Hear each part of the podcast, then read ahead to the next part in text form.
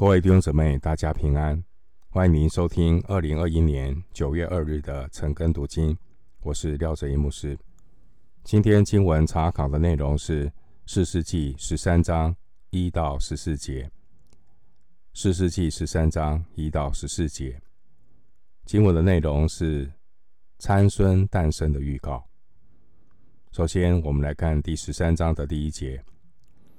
以色列人又行耶和华眼中看为恶的事，耶和华将他们交在非利士人手中四十年。这些经文是四世纪记载以色列百姓第七次的悖逆。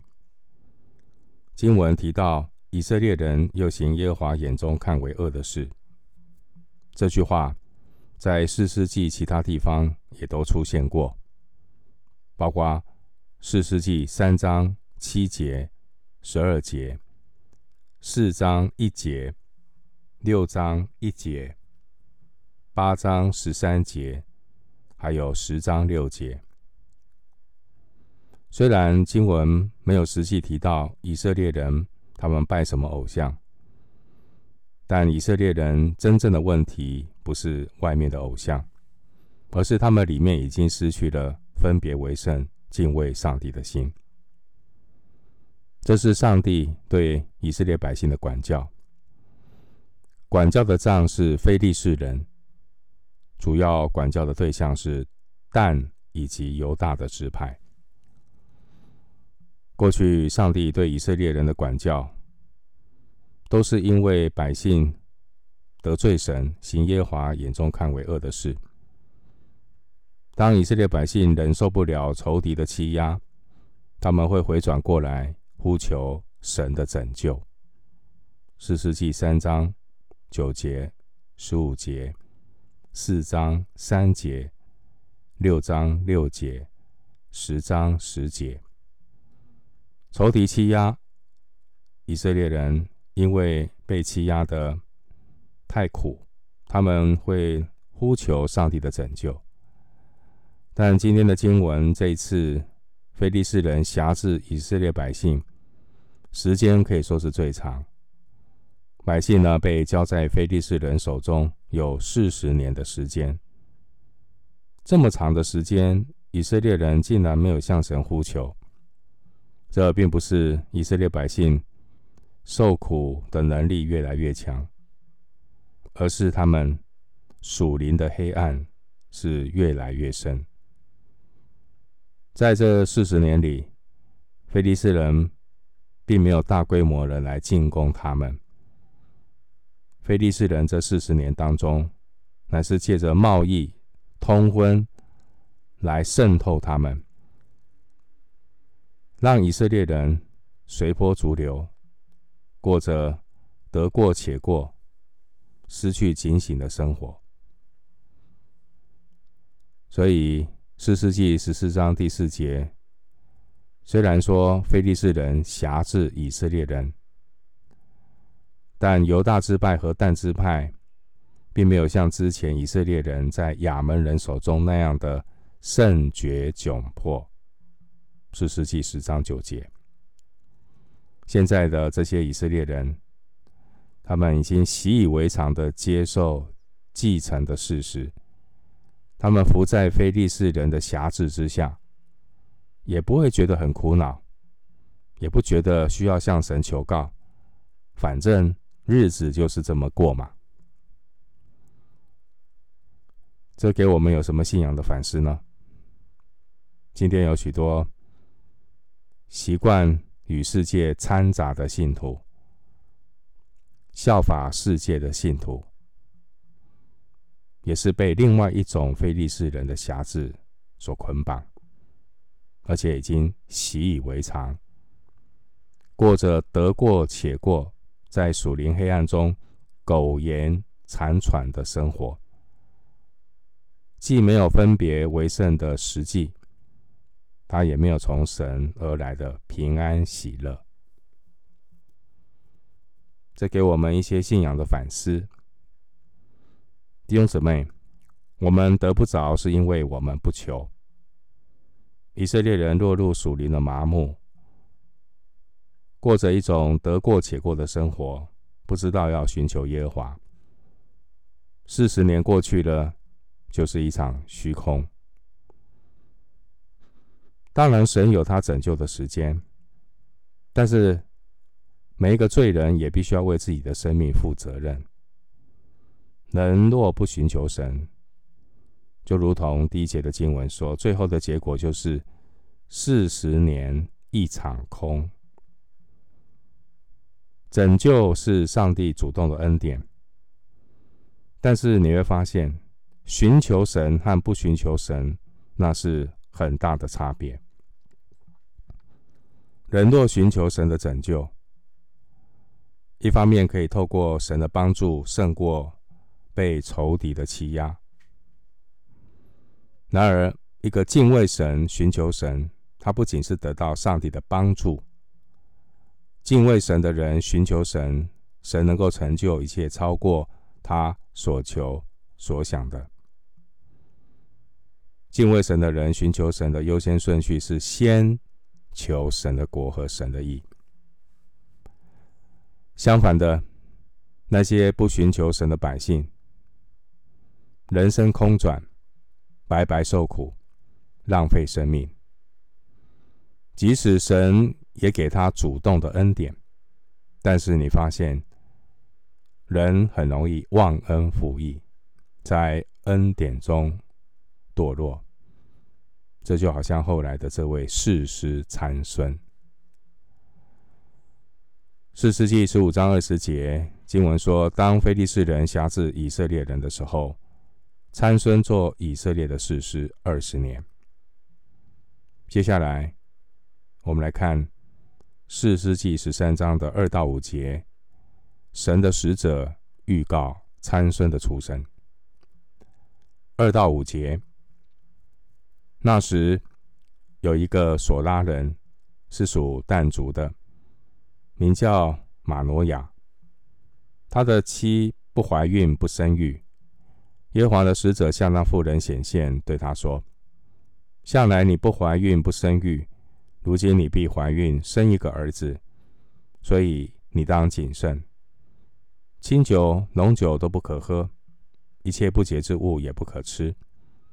你必怀孕，生一个儿子，不可用剃头刀剃他的头，因为这孩子一出胎就归神作拿细耳人，他必起手拯救以色列人脱离非利士人的手。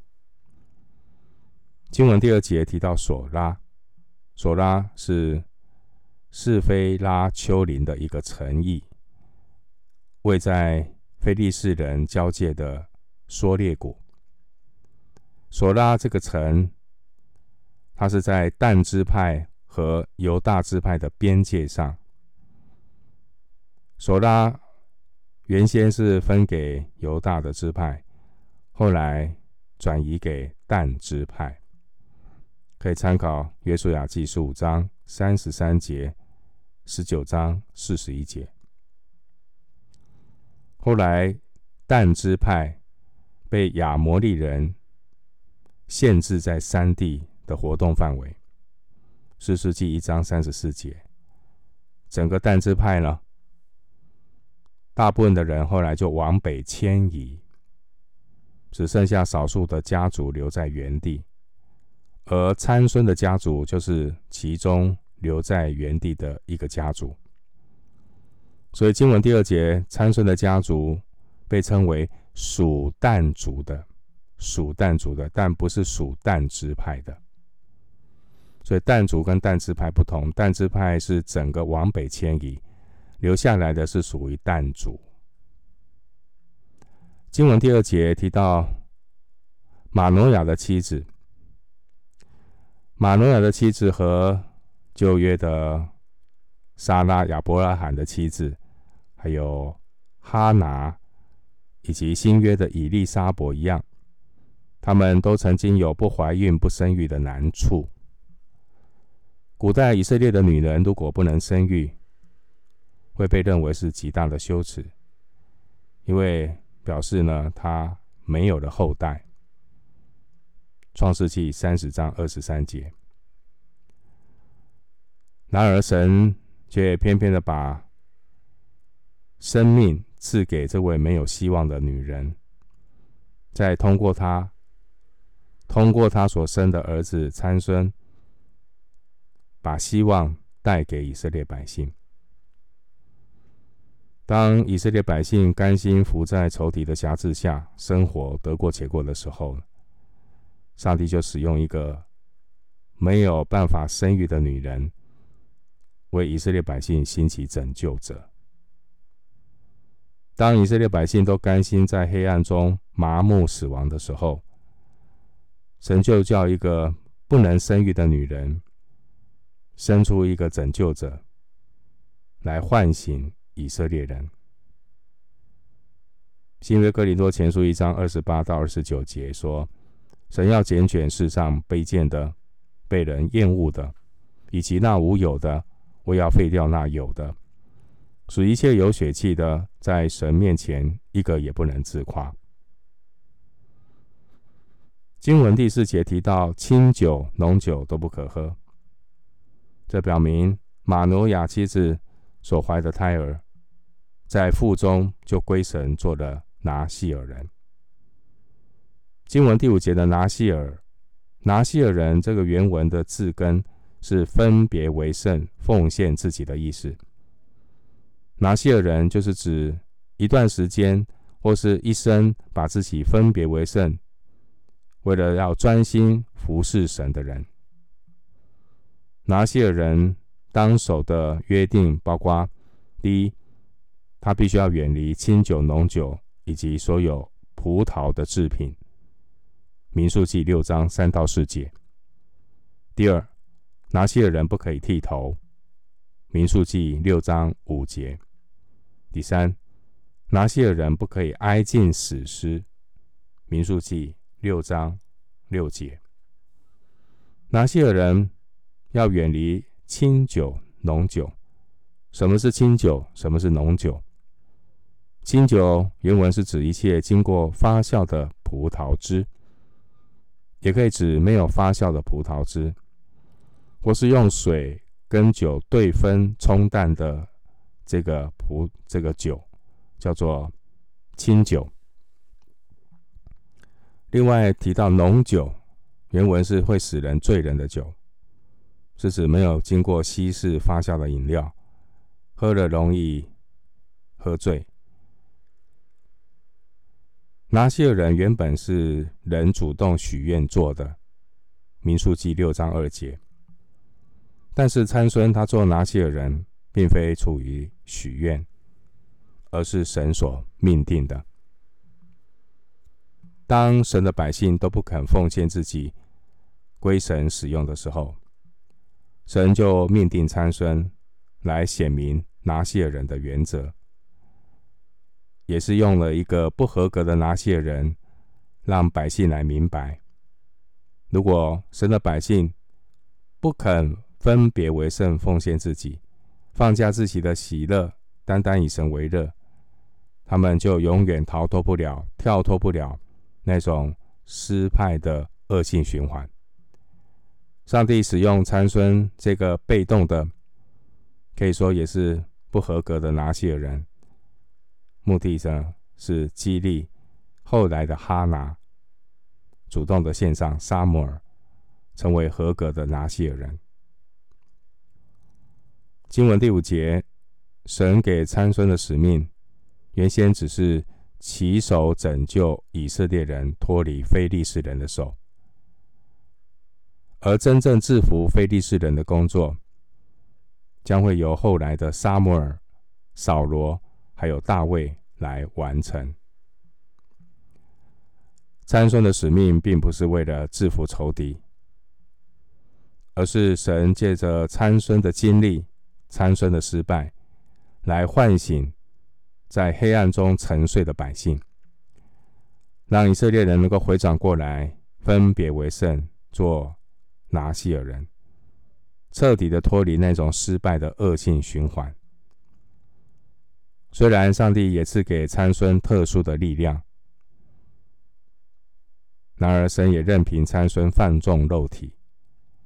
我们看到的参孙，他靠自己他靠自己，所以他不能够活出拿西尔人实际归耶华为圣的生命，并且神也任凭百姓对仇敌的辖制麻木不仁。当时候没有任何人起人起来跟随参孙来征战，参孙可以说是一位孤军奋战的士师。接下来我们继续回到经文，请看十三章六到十四节。妇人就回去对丈夫说：“有一个神人到我面前来，他的相貌如神的使者相貌，甚至可畏。我没有问他从哪里来，也没有将他的名字告诉我，却对我说：你要怀孕生一个儿子。”所以清酒浓酒都不可喝，一切不洁之物也不可吃，因为这孩子从出胎一直到死，必归神作拿细耳人。马诺亚就祈求耶和华说：“主啊，求你再差遣那神人到我们这里来，好指教我们怎样带这将要生的孩子。”神应允马诺亚的话。妇人正坐在田间的时候，神的使者又到她那里。她丈夫马诺亚却没有同她在一处。妇人急忙跑去告诉丈夫说：“那日到我面前来的人又向我显现。”马罗亚起来跟随他的妻来到那人面前，对他说：“与这妇人说话的就是你吗？”他说：“是我。”马罗亚说：“愿你的话应验。我们当怎样带这孩子？他后来当怎样呢？”耶和华的使者对马努亚说：“我告诉妇人的一切事，他都当谨慎。葡萄树所结的都不可吃，清酒浓酒都不可喝，一切不洁之物。”也不可吃。凡我所吩咐的，他都当遵守。在前面经文的第一节，当以色列人都行耶和华眼中看为恶的事，我们却看到这位马挪亚，他对神是大有信心的。我们从经文第八节可以看出来，马挪亚在还没有看见耶和华的使者之前呢，他对神是有信心。这位马挪亚和新约施洗约翰的父亲祭司撒迦利亚的信心不同。当年主的使者向施洗约翰的父亲祭司撒迦利亚显现的时候，撒迦利亚的信心不够，他要求主的使者行一个神迹来证明这件事。但今天的经文第八节，这位马诺亚，他对神有信心，他祷告神，并不是要求神迹来印证，而是希望神显明他的旨意。因为以后夫妻要抚养这个孩子，所以经文说，他们希望知道怎么样的带这个将生的孩子。而经文第九节，神也应允了他的祷告。经文第十二节，马罗亚所问的问题：我们当怎样带这孩子？他后来当怎样呢？原文是：这个孩子生活的规范是什么？他的使命是什么？这表明马罗亚不但关心这个孩子应当如何活，也关心这个孩子将来要怎样完成神所托付的使命。经文并没有披露具体的计划。经文十四节最重要的那个原则就是：凡我所吩咐的，他都当遵守。这告诉我们，人最重要的就是信靠顺服、听道行道、遵行神的话。人最重要的就是要活在神的话语里面，而不是好奇心的去。追问未来会如何？最重要的是每一天，我们的生命对准圣经，我们的生活才能够荣神益人。人对神对自己的责任，就是要在神面前正确的活着，对准圣经活着。至于前面的道路如何，神会一步一步的带领我们。然而，我们看到父母尽了自己的责任，父母向神交账，但是呢，参孙呢，他自己也要对神交账。这个孩子长大之后，我们看到他完全的活在自己的里面，就如同神拣选以色列人是做祭司的国度，为圣洁的国民。出埃及记十九章六节，但很可惜，神的百姓却任意而行。士师记二十一章二十五节，参孙的父母要向神交账，参孙自己也要向神交账。你不能够改变别人，你也不能够改变你的孩子，因为改变是神的工作。但是你可以影响，你有责任。神所托付给你的产业，神所赋予你的责任，你要尽力的去做。你不能够把教导孩子产业的责任全部推给教会，因为你是他的父母，儿女是神所赐的产业，所以求神帮助我们。格外那种隔代教养的问题非常的严重，我们今天要求神怜悯。我们传承给孩子的不是这些的家产家业，而是上帝的话。所以每一个基督徒要努力的尽上自己的责任和本分。神给你产业，你就有责任要带领他，教导儿女走当行的道路，到老不偏离。你要努力的带领神给你的产业，你要善用上帝给你传福音的机会，将来你才能够坦然无惧的向神交账。挪亚的父母、参孙的父母、任何人的父母，他们要跟神交账，但是参孙自己也要向神交账。你不能改变，但是你要影响。愿神帮助我们，让我们做一个尽心竭力、尽上本分责任，将来我们就能够坦然无惧的向上帝交账。我们今天经文查考就进行到这里，愿主的恩惠平安与你同在。